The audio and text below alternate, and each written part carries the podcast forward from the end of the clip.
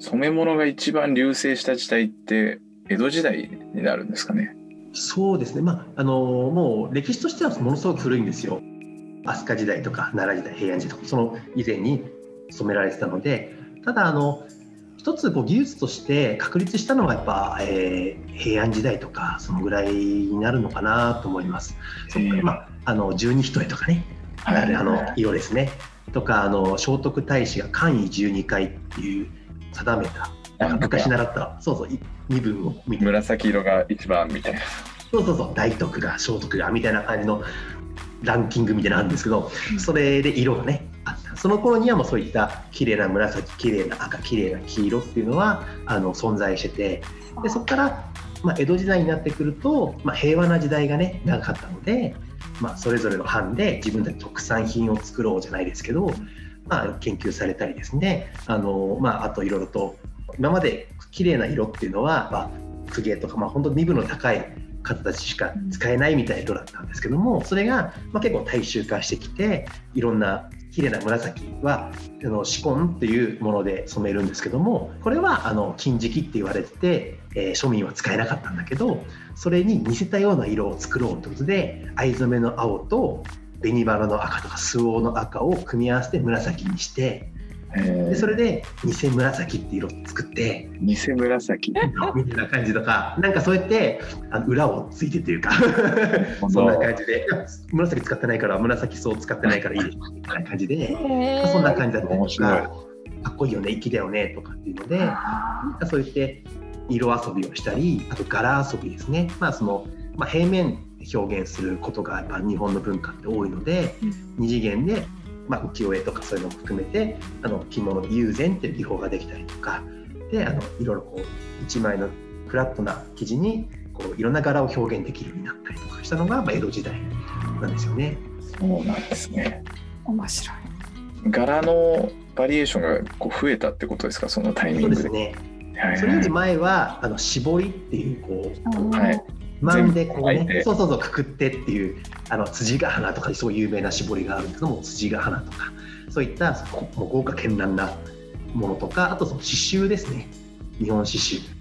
で表現したい、まあ、陣羽織とかねああいうなかっこいいこうなんか豊臣秀吉のとかってあったりするんですけど、はい、そういったものもあの刺繍で表現したりとかあとパッチワークみたいな感じでやったりとかあと織で表現したりっていう感じだったんですけど、まあ、江戸時代になって友禅っていう技法が宮崎友禅祭っていう人が作った技法なんですけど、えー、かっこいいですよね。友禅祭っていう人が その宮崎友禅祭が作った技法みたいなので、はい、記事にこう絵を描けるようになったみたいな。あ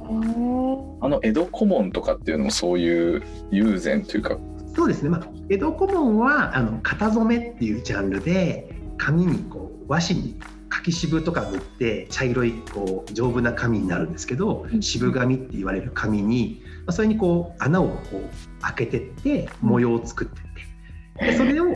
生地の上に乗っけて上からこう糊をねこうスライドさせるとその穴が開いたところから糊がこう出てきて糊がくっつくわけですね。その模様がこうそこで表現できるというかその後色をつけていくっていうのが、まあ、古文とか型染めって言われるジャンルのものですね。はい、なるほど。なるほど。これもまたそうやってまた開発したんです。そういうのをじゃあこうやったら同じ柄をこう連続して作れるよねとかっていうので発明なんですね。あれもね。確かに。うん、なるほど。染めるっていうタイミングにどういうクリエイティビティというか、うん、どういう技法をやるかによって仕上がりの柄だったりとか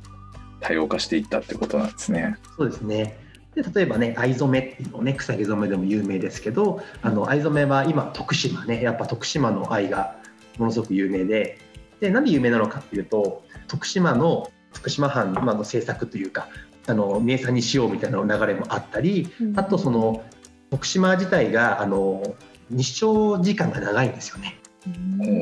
日中日が当たる時間が長いってことで、藍の葉っぱ自体藍自体はあのたくさん日が当たると葉っぱの中に青をたくさん作ってくれるんですよ。なるほど。なのであの有利なんですよねものすごく。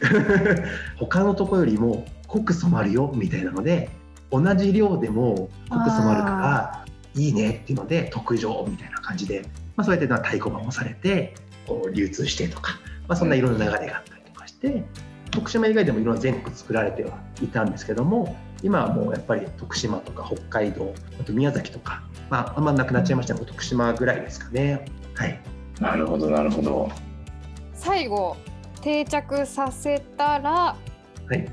染色を何回も繰り返す。そうです。繰り返しますね。やっぱあの1回ではなかなか綺麗な色にならなかったりするのでね1回でね濃濃い色を染めたりするとやっぱりこう無駄になってしまったりうん。あの、まあ、抽出した液の中にもあのいろんな色が混じってるので、うんまあ、その中でまたいいとこ取りをしたいのではい。短時間染めて引き上げてまた新しく染液を作ってまた染めるみたいな感じで3回4回染めることでまた色のこう、まあ、サイドが変わってきたりとかするので、うんそういう感じで、まあ、それはまあいろいろ様子見ながらですね調整をしていくっていう感じですね。そういう工程を経てようやくそういう工程を経て完成する。いい頃合いだなっていうか、まあ、自分がまあ目標とした色がある程度染まったなとかあいい感じの色になったなっていうタイミングで引き上げてあとは水洗いをしてあとは干すとも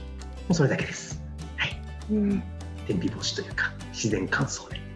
あの干されてる姿すごい綺麗ですよね。風にたなびく。うん。そうですね。はい。ここでちょっと,、えっと読者の方から質問が来ているものをお聞きしたいんですけれども小室さんがこれまでこう生み出してきた商品というかプロダクトの中で特に印象深いエピソードのある色や素材はありますかっていう質問が来ていますね。色と素材ですねそうですねそ。れぞれやっぱい記憶にはいろいろ残ってはいるんですけども、やっぱりこう例えば桜今回の桜でいくとご神木と言われるような桜が世の中にはあるんですよね。例えば福島のみあの三春町の滝桜っていう、えーしだれ桜があるんですけども紅しだれっていう品種だったかなっていう桜なんですけども日本三大桜の一つに数えられる。あのすごい素敵。な桜で僕も大好きな桜でぜひね見に行ってほしいなと思うんですけどうん。5月前後かなゴールデンウィークぐらいに多分ちょうど満開になると思うので、はい、あのぜひ見に行ってほしいなと思うんですけどもその滝桜っていうもう滝のようにこうしだれ桜がバッと流れているってことからそういう名前がついた桜があるんですけどももうご神木なんですね。で樹齢がだいたいもう1000年超えてる2000年ぐらいいってるんじゃないかみたいな定かじゃないみたいな感じのそのぐらいの桜なんですけども、まあ、それが1718年15年くらい前かなにですね台風でうんあの上の方の桜がポキッと折れちゃったんですよ。ええまあ、それをですねちょっとご縁があってあの少しいただけることになりまして、うんまあ、それを使って、まあ、染めたっていうのはあのすごいこう緊張しましたね 失敗できないっていうのもあって。ね。はい、であの紅しだれっていう品種自体はあの桜の花びらがもともと濃い品種なんですよね。なのであの桜のピン花びらがすごい濃いピンク色をしてるんですけども滝桜を見ると結構白っぽい色をしてて結構樹齢がいけばいくほど桜の花びらって結構白っぽくなるんですけどもええ紅しだれの赤木で染めるとあの結構オレンジ色になっちゃうんですよ。なかなかピンク色にならないんですね。っていうのもそのこれから大きく成長しよう成長しようっていう桜は結構オレンジとか黄色がすごい強くてなかなかピンクになってくれないんですよね。だけどあのもう樹齢1000年以上の滝桜はですね紅しだれでもそう結構素直にこうスッとこうピンク色になったので、ああ全然やっぱ樹齢でこんなに色が違うかっていうのもすごい勉強になったっていうのがありますね。あちなみにその紅しだれのこう材料で染めたのは何何を作ったんですか最終えっ的に。とまあ、シルクの糸を染めたり三春のあの婦人会みたいなのがあってそこであの春の時にちょっとあのいろいろ販売をするっていうのがあって、まあ、それでちょっと桜で染めたのをお渡ししてそれでなんか多分いろいろティッシュケースとか作ったりとか なんかキッチン袋とか作ったりとか もうめっちゃもうこれはめっちゃいいよみたいな感じのができたりとか、あ、ね、いいですね。そういうのになったりとかしてなるほどなるほど。